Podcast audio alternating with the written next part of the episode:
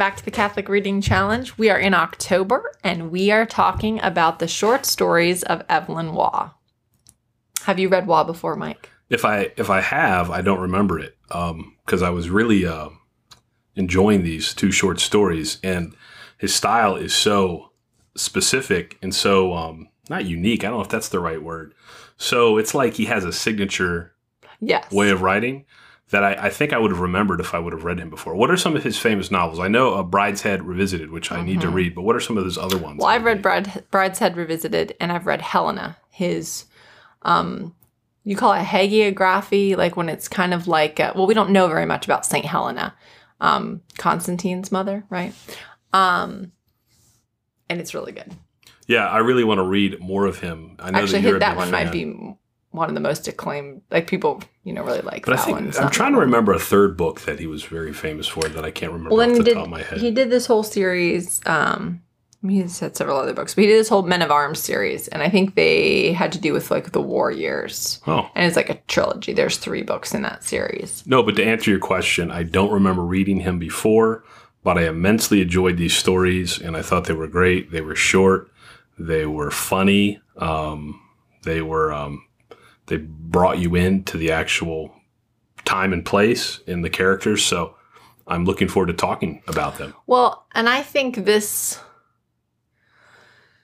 I think he's a very good example in the stories that we happen to read, which just I feel like got lucky. I just kind of randomly picked them because I hadn't read any of this um, group of any of his stories before, so just kind of ran- randomly picked these. But I think his do a good job of just sort of taking a snippet or anecdote of like everyday sort of life and people and kind of it's fun making without actually directly doing so making just an observation about reality but by a very second hand means Yeah, I think like, that's well put. Um, it doesn't feel like he's being overly like didactic or overly um, instructive with his stories, like this moral tale. But just by showing you people in their natural element and the decisions that they make, um, he's revealing something that's true yeah, you you can pick up on that if you want to.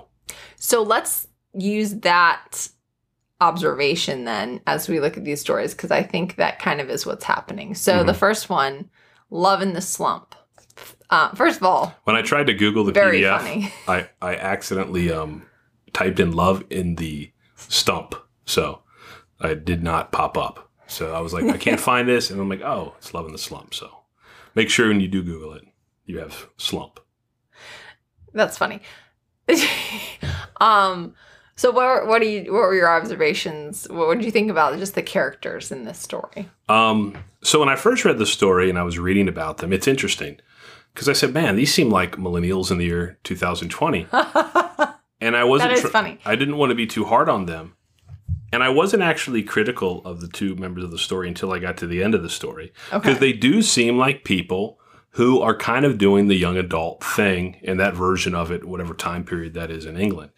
But um, they're not really about anything. Their lives don't really have a specific purpose. And they, they come from a level of um, comfortability that at least allows them to have some type of kind of upper middle class existence Oh yeah, without too much pressure. The, the the the female characters seem to have a little bit more money than the male character in the story. But yeah, they're just kind of going through life. Um, they work at their job and then they come home and then they go to like a bar on a Friday night, like those kind of people. right, and right.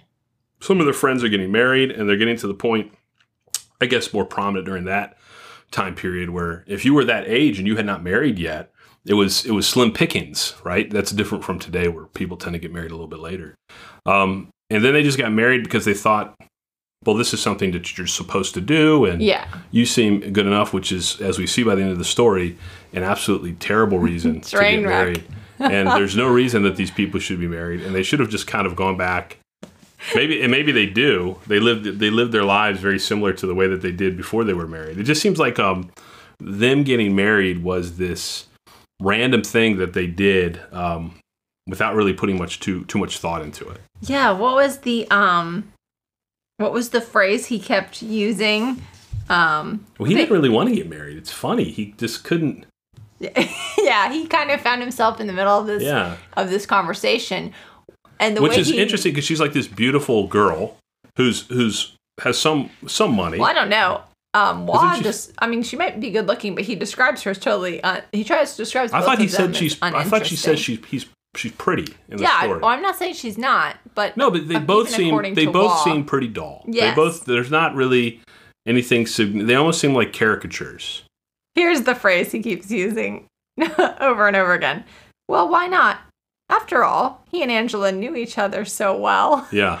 So, isn't that funny? Actually, now that you say that, now that we've just ta- made the comparison between like millennials and like modern day people, you know, you Mhm. use that age category. So, but like people today, and then there actually is a connection. Oh my goodness, isn't this the argument people use for like living together before getting married? Oh, well, we just, we really need to know this person really well.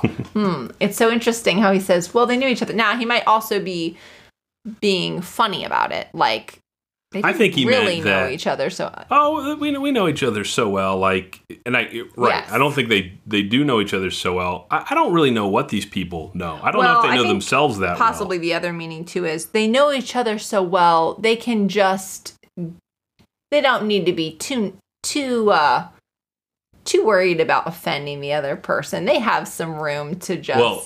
If you go a little bit earlier, I, I underlined not be overly things. courteous yes because then at the end of that um a couple paragraphs after the one i just read of course he and angela knew each other so well but there were limits Well, here, here we go. And and when that has been said, there's really very little that needs to be added. Angela was 25, pretty, good nature, lively, intelligent, and popular. Just the sort of girl, in fact, who, for some mysterious cause deep rooted in Anglo Saxon psychology, finds it most difficult to get satisfactorily married. and then he says, I love this part. So the choice for Angela was between the discomfort with her parents in a Stanley home or discomfort with her husband in a London Mews. So her parents were selling are, are relocating to kind of like the country house. oh in a stately home yes Yeah, and Um, I'm sorry if I a stately home, and and she doesn't want to do that. So it's like, well, I guess it would be weird at this time period to be like a young single, like living on your own in London. right you didn't Like they didn't really have that. Maybe. Well, I mean, but also you wouldn't get all like the servants in the house that come. That's like, true. You know, you, But she's not going to have that with her husband, is she? uh, not so much. I guess they kind of are stepping. She had to sell the maid or something like, or not sell the maid. They couldn't afford the maid anymore. stepping down. and he says about her, she was a piece of his incapturable youth. Nothing could have been more remote from his attitude than to think of her as a possible companion for old age. I love yeah, that. I love that. And then he just says, "All right, I guess we will." yeah, she really like he can't come up with an excuse in the moment when they're talking about this, and then like the next scene is they're getting married. So it's So pretty funny. it's pretty funny, yeah. so they're married. They get married. They get on Mhm. the train to take this um, Yeah, it was a like a domestic very honeymoon. conventional. Everyone happens to be doing this particular type Mhm. of honeymoon now. So sensible. This is we're going with the trend of. I don't know. I just Can I talk about a trend? I know this has nothing to do with anything, but if we're going to be ragging on millennials a little bit, why not just destination pull weddings? out all the stops? destination weddings. Uh huh. For one, getting married on a beach in like khaki shorts and flip flops, whatever. Okay, that's all you. And I'm sure some of you might have done that. Um, that's you know just doesn't seem s- sacred and classy, but that's just my opinion. Um, secondly, expecting your loved ones are going to uh, fly to Cancun or Hawaii to go to your wedding. Stay That's such an expectation Right. on them. right. It's just so crazy. Um, I like it when people get married at like their church, their Right. local church, and it's it's not this novel. Yeah. this like um, getaway. So that that's just another. I had to get that out. I'm not going to do any more of those this podcast. Kind of fit fit that in. yeah. Um. Okay, so now they're on their train. They're gonna have their nice little sensible, you know, sensible little union, sensible little honeymoon. You can go have relaxing time. Sounds sensible to everyone. Um. then he gets off the train for just a second, and He runs into an old friend whose name he doesn't know, he doesn't know the guy's name. but he kind of recognizes him, But and they and they get it. They have a drink, right? here's a great thing. He can't even say no to the drink. He can't say no to get married. Can't say no to the drink. Yep. the man. Whatever happened to him, to him, just kind of comes. He goes it's with just it. happened. Well, no. Sure, why really. not? not a mind of his own. Yeah. So this is also so funny because we all have cell phones attached to our as appendages to us now. So we can't takes us a little bit of time to think of sending these telegrams and trying to track people down Oh, who aren't actually that far away, hmm right? So it's very funny to us to think of this whole scenario because we don't even this is not even a possibility in our modern world. Um, which was kind of funny to me too. Like here she go. You know, she would have been like texting him as the train starts Yeah, like get on rolling. the train. Hey, hey, you need to start running. I was curious about how long these train stops were. I mean, the guy had to know that he didn't really have too much time to have a few drinks. But in, in any event, so he loses track of her. And then one thing leads to another, having too many drinks, goes hunting the next day, which is, you know, where, where it comes in. uh, of course, he and Angela knew each other so well, but there were limits. So, I mean, he has now proven himself to be completely useless to her, Mhm. and he's not even there for. They, they miss the whole honeymoon altogether. What's the funny thing that happens? like toward the end where he finally they finally are like have the possibility of meeting up with each other at the end to have like salvage some like last day or two of the honeymoon what is what does she say oh quite all right your friend is divine this these are their telegrams waiting back and forth why not join us here angela in bed severe cold period tom period so sorry, darling. Period. We'll see you in London. Or shall I join you? Period. Hardly worth it, is it? Period. Angela. Period. we'll see you in London. Period. Tom. Period. so, yes, they're not. They they could get together and here. I mean, obviously, this doesn't bode well. Like she's obviously having more fun with this friend he can't remember his name of than um than him, and they haven't even spent one night together yet. so it's not it's not gone well. I mean, it's it's it's kind of like watching a train wreck develop. And she somehow this is the part at the end of the story that I wasn't clear on. So this part right here, um, I promised to go uh, to go and see Mama. Then I said I would dine with your Devon friend. Yeah, He- so they get they're back at their flat, Mhm. and it's the first night they're both back. Finally, see each other after since the wedding, and so they are like, "What are we doing tonight?"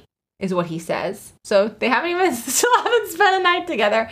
What are we doing tonight? Oh, I promised to go see mother. So they still haven't spent a night together. Go ahead. Then I said I would go dine with your Devon friend.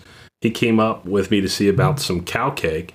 It seemed only decent to take him out after staying with him. Quite right, but I think I won't come. No, I shouldn't. She'll have heaps to tell her that would bore you. Um, yeah, it's it's it's it's interesting. Oh yeah, they're not interested in each other. So this is not going well. And she obviously has developed an attachment uh, to his friend Yes. that he can't whose whose name he can't remember. But this is not new for her. Remember, he alluded in the beginning of the story to the fact that she had these several romantic relationships mm-hmm. that did not pan out, were not marriage worthy. So she's kind of like this. yeah, she's not really looking for the real thing either, because she seems to be another in a series. The, the way that they got married, it seemed like I remember when we bought a, a puppy for a day. Um, It's like, oh, I bought a puppy. clarified, it was yes, me. Okay. And I said, oh, you know, we're, we're a young couple. Let's get a puppy. And I didn't really think about it. I might have I, seen I a- was at work. I really am not responsible for this entire story. like a movie or something with people have puppies, and I and I got the puppy, and then I had it for a day, and then I paid to give the t- puppy back to the place which I You just didn't get all your money back. You were No. ecstatic that you got half of and it I didn't get no. I had to pay another three hundred dollars. Oh, yeah, it was it was. I think the dog was a thousand, and to return the dog, it was a three hundred dollar fee. So I only got seven hundred back. I just but can't even. What I mean is, it was just one of these things that, like, oh yeah, you get a dog. It's like, oh, we're this age, we're gonna get married, and you haven't really thought about it. You maybe haven't spent time with people and or talked to people. What is it like to have a dog? people did. Yeah. But with them, it just seems like this train wreck, and you have to wonder what's going to happen. I wish we could have a part two, 10 years down the road. What's going on with good old Angela? And what was the guy's name? Tom. Yes.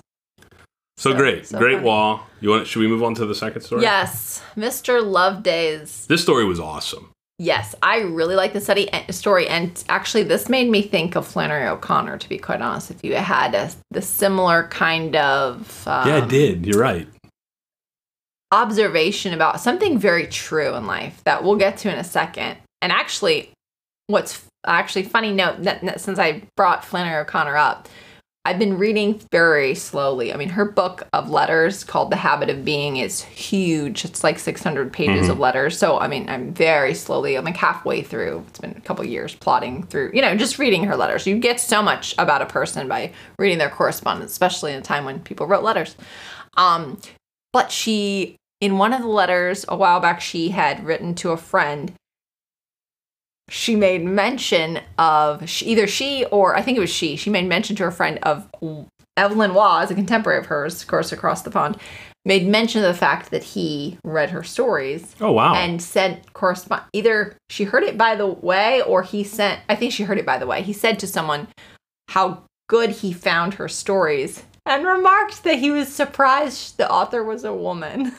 oh wow. they were so if it shows like I know. obviously this man had well also I mean, he probably you know comes from an era of people but also perhaps perhaps there just ha- weren't that many women who wrote well actually we Well, can aren't. definitely say this Well, there there- aren't now. well there definitely aren't Who, that many who writes that type of? who write the way Flannery That type of literature? yeah no But there's not that many.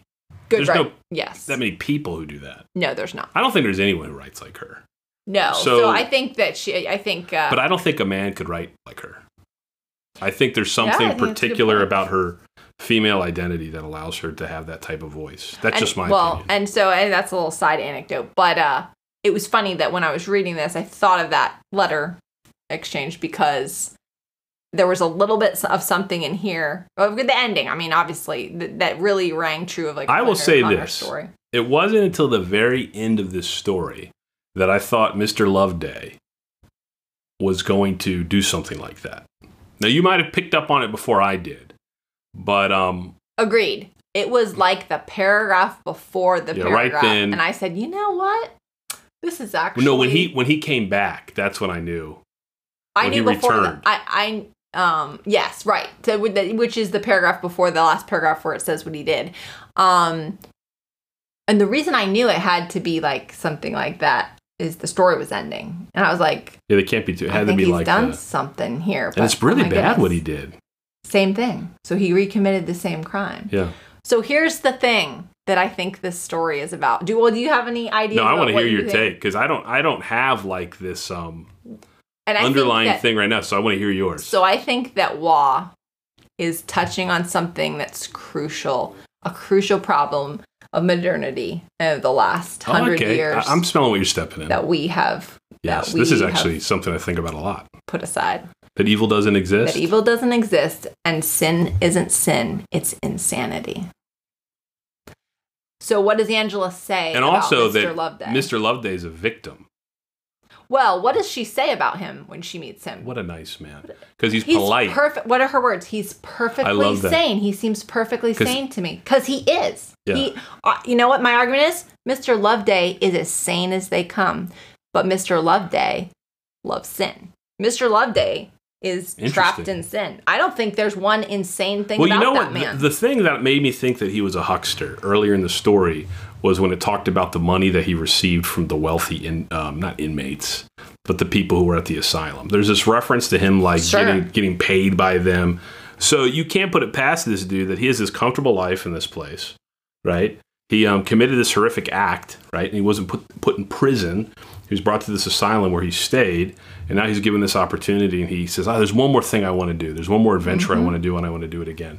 So I don't know. He could be like a, a sociopath too, right? He could be someone who doesn't have any um, moral um, scruples, but oh, yeah, definitely. I mean, but he- you're you're right. Like the cause of this affluent young lady to to without any really kind of she didn't she didn't even like the part about her um him murdering the woman on the bicycle. didn't really think twice about it. it was like oh okay. It was like this kind of Oh well, he certainly that's certainly not. He certainly seems sane now, but Yeah. that's that idea. I think in the modern world, for people who don't believe, if you don't believe evil exists, then the way that you look at the things like murder and the things that when people do bad things, yes. well, they must be insane, and we need to just we need Or- to address the mental health. It w- yeah, you, there must be insane, or it's this idea like, well, they wouldn't have done it unless all these bad things had have happened to them. Now, So there's no- not to say that mental health. There aren't people who have who are insane. Who there is mental health. Sure, but but the thing I think which is so is like it takes away human agency completely. And we, we this is a topic that, yeah, it could get you not in trouble, but there's so many. It's funny. I was talking to my students about this. We're doing um, the Great Divorce. Oh, uh huh. And one chapter in the Great Divorce, there's this Anglican, former Anglican priest who um, is talking to this person in heaven, and this guy didn't believe in a literal heaven and hell. He didn't believe in the resurrection of Christ, and he thought he was this heroic figure. And and I remember I told the kids when I was when I was teaching at DeMatha, which I still do. I was at a parent teacher conference, and I was reading um, the Screwtape Letters by by um, by C.S. Lewis, and someone came up to me who was a person of, of the Catholic faith and said, Why are you reading that book? Like totally unsolicited, which is always awesome when you're just minding your own business. And I'm like, oh, I really like C.S. Why Lewis. I think it's it? interesting. Just this this person says, Oh, I hate that book. And you know, you're in like, okay, tell me why. Just trying to be polite, Uh-huh. even though um, I was literally minding my own business. When you teach senior theology, you don't have many parents coming for parent teacher conferences. Yes, you're just sitting there. And this person said, I hate the book because it, it actually believes that the devil's real. This person was actually, this So- person taught theology, unfortunately. Um, and I say that with total intent, unfortunately. And I looked at the person, I said, This book, you, you, because the devil's real? Oh, no, that's just a psychological projection, which is not church teaching. And I will tell you, many people, if not oh, yeah. if not most people, believe that to be the case. I had a conversation last night where I had that exact same conversation, right? There's no real right or wrong. It, it's just, you know, we have these, these mental things we need to work out. Everything's very therapeutic, everything's Yeah. cathartic. Like the idea that a human could actually decide to do something evil to another person, even though we do this every Right. day, all of us, Right. that, oh, it, it can't be that. And uh, yeah, that's a really good insight, Jessica. Well, I think you hit you hit the nail on the head there. The the the reason that we are lax about acknowledging evil in the world is that we are lax about acknowledging it in ourselves. Mm-hmm. That's and exactly it. people in the modern world don't want to do that. And we have so many other convenient excuses for our sin, uh, Especially- we like to call bad behavior. Um, or impoliteness, you know, we just we call it so many different things, and we've sanitized it. So we And the universal universal depravity isn't politically convenient for us. yeah, In an age where everything's politicized Oh, and everything yes. is polemical, Yeah. then everyone on my team is good. Right. And everyone on your team is bad. Right. Right. And if there does, if there is evil that exists, it certainly doesn't Exist on exist this a- a- yeah. amongst the people that I associate Right. with. Uh, and, and a, a wonderful book that deals with that is the the Scarlet Letter by Nathaniel Hawthorne. Yes. Right. If we went to the I New World, you know, we're, we're Puritans, Yeah. and that that opening sequence, and we won't need we won't need a cemetery, and we won't need a jail, and they soon found that they needed both. Yeah, such Um, a good line. Oh my gosh. And it's funny because I think when we do though make the gospel a form of like TED Talk self improvement, right? Oh yeah. Rather than we need to be rescued. Yes. Right? Like we need to be redeemed. Someone needs to pull us out of the muck because we don't have the ability to do it ourselves. But you're right. Um, the, the, to confront evil in us, to confront that dark space that exists in us, is something that we don't want to do. And I think W- Waugh does it in such a, I don't know, a fun way, if that's the right word. But he just kind of nails you at the end with this. Well, you know, we need authors from different socioeconomic, cultural backgrounds to do this because he grew up, you know, he's in the middle of this, like, uh, you know, middle of the last century English culture, very proper Mhm. and, you know, by the book and so forth. And he's calling it out in the people Well, he's so, around. this you is- know? that we is- that prophet in every single culture and economic, socioeconomic group. But what people need to realize is that like morality has nothing to do with No. level of like intellectual prowess or, or fluency. These are universal truths that cross all of those. I would actually say people that have had the opportunity because they come from money or the opportunity of education um, are less in touch with that aspect of who they are than Yes. people who can't cover it up with some type of um, of, uh, of you know material existence, and they're the people that I think are the most devious. Yeah. Um, but you're right. Evil can look civilized. Evil can, Yeah. can look very, very nice. Um, evil can look intelligent. and was able to to tell this story, pull you in, oh, anecdotes about this silly little married couple, and all of a sudden, wow, he's talking about how adultery happens. Mhm. And then, wow, all of a sudden, this nice little old man. And I'm glad you, you went back to the first story, Love in the slump. Slump. I almost said stump again. Because I got to the end of the story and I'm like, how sad. House. Oh yeah. It made me really, really sad how how um, careless th- these people were and how how With another frivolous. person. Yeah. And with something is is such a value and such sacredness Mm-hmm. as marriage that it becomes this accessory to your life, like the brand of car that you buy, or how you what color you paint your house, uh, and just the devastation. You know that that that that that wreaks on people. Um, my parents divorced when I was four years old.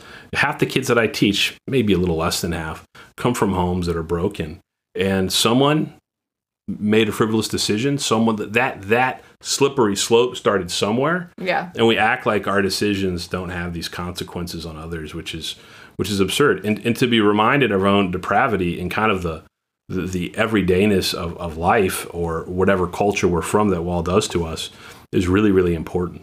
Yeah.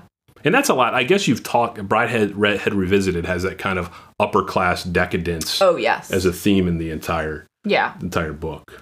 Yeah. Uh, it's time for a reread for me for that. So I don't. I, I feel that's there's a few books right now where I'm, I'm looking at rereads and they're longer books. So I don't know when I'll get to it, but. That was good. Um, Yeah. So actually, I would encourage anyone. I know I'm going to keep this book of his complete short stories by my bed for a while because I think I'm going to be reading a lot more of these here and there because I just I enjoyed these so much and they're not that long. It's just No, they were easy in an evening to sit and read one. Yeah, I didn't even know we had that book. I, I always do these weird. I find these weird PDFs. Well, you know, this was one of these things I just grabbed at a book sale yeah. while book sales were still going on in our pre-COVID oh, existence. Oh, come back, please. I know. Well, guys, it's been fun to spend about, you know, 25, 30 minutes with you, and we will be back next month. November, yep. With another um, collection of short stories. God bless. Take care.